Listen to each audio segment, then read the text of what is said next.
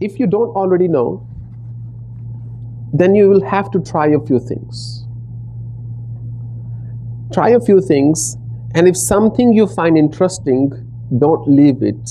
Initially, there is a learning curve in everything, and that's a very boring thing to do.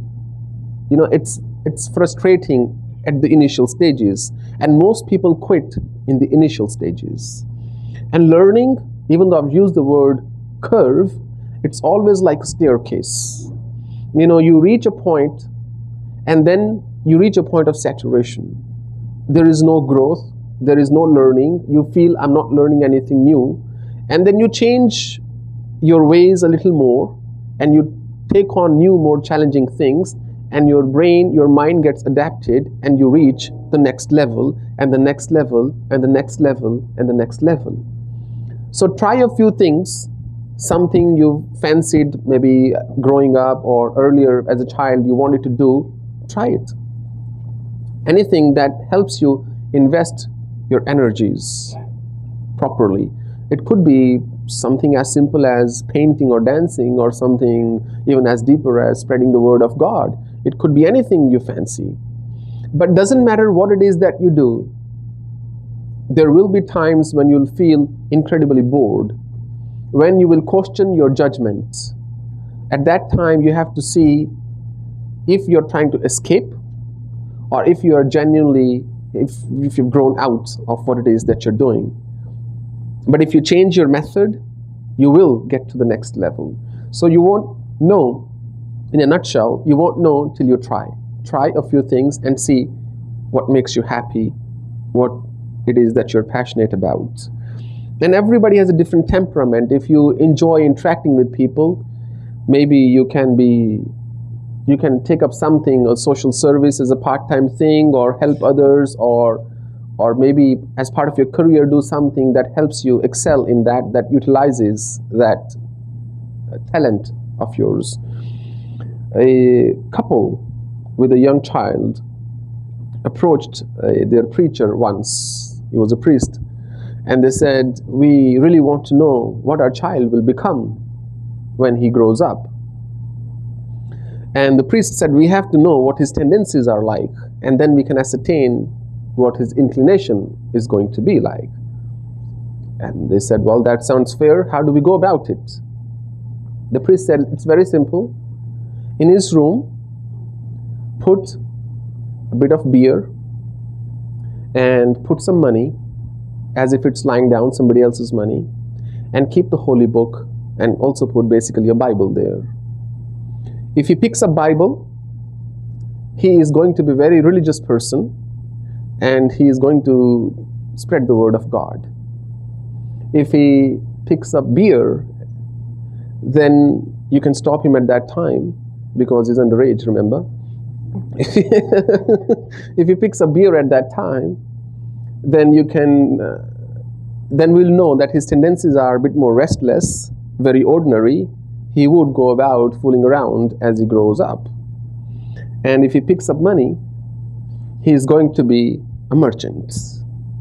And also put a pen next to it. If he picks up the pen, then he's going to be an intellectual." By the way, that's how they also select Dalai Lama, you know. They believe that he's reincarnated in the next birth. So when the Dalai Lama leaves his body, so there is an oracle type of person who says, this is where he's gone. In that area, they meet all the kids who are born after a couple of years. Like that time, they meet them after two, three years. And they put all these objects of Dalai Lama amongst other toys and stuff. If the child picks up that object, the Dalai Lama's stuff, then they say, this is the Dalai Lama. So learn to pick the right stuff. Who knows, you might end up being on that uh, post. So this child, so the parents, you know, hid themselves in his room, and they put forward these things in the table. He came and he saw this money and this beer and this Bible, and he saw a pen, and he looked around and he couldn't see anybody. So he opened the pen, looked around, put it in his pocket, took a sip of the beer, drank it all, and uh, put the money in his pocket, and walked away with the Bible.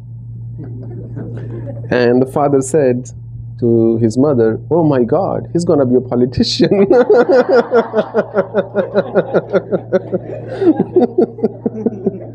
He's going to be a politician. So we have to see what your tendencies are.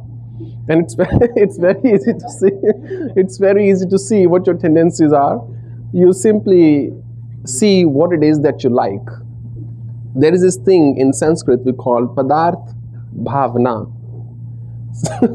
From what you accumulate in life, what you have inside you is what you want in your life outside you. You know, there are those who are who love collecting stuff, for example, and there is so much furniture in their house that you can't even walk. You know, every day you will bang your own knees and you'll, you know, stub your own toes in your own house. If there is so much clutter outside, there's going to be enough clutter inside your head as well. From what we are drawn towards shows what it is that drives us. So take a good look at what all you have, your handbags and your wallets and the rest of it, and you will know what it is that you're carrying, and your answer of what you should pursue lies somewhere in between. If you don't have anything you're passionate about, then I suggest you try a few things, notably maybe take up some musical instrument or singing if you like. That way you can bore others enough, and those who don't like you will leave you quicker. Or you can take up some sports, some physical activity that utilizes your energies, or some mental activity like chess, or some intellectual activity like reading and all. So try the whole range and something will tick for you. And nothing comes easy. Begin with that mindset.